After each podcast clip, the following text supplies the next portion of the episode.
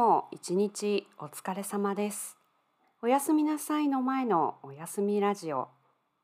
今日は疲れました。でも寝る前にちょっとだけ日本語を聞きたいです。そんな時、おやすみラジオを聞いてください。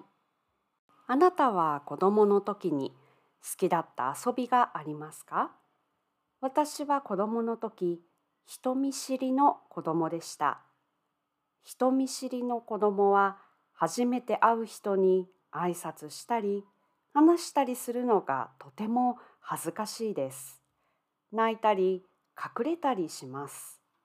私は人見知りの子供でした。でも一つ好きな遊びがありました。それは売買ゲームです。車に乗っていて信号で止まった時、後ろの車の人にバイバイと手を振ります。私は妹と一緒によく売買ゲームをしました。売買するとき、とてもドキドキします。もしその人が手を振ってくれなかったらと考えると緊張します。でも私はたくさんの人に売買しましたが、本当にみんな手を振って売買してくれました。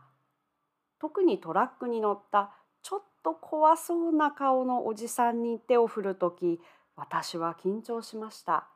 でも笑ってたくさん手を振ってくれました。人見知りだったのに、そのゲームが好きだったのは今も不思議です。でもそれは人見知りだった私の小さいチャレンジでした。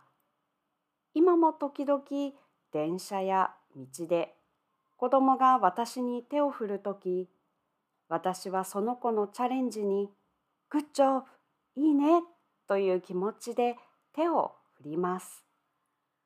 それではおやすみなさい。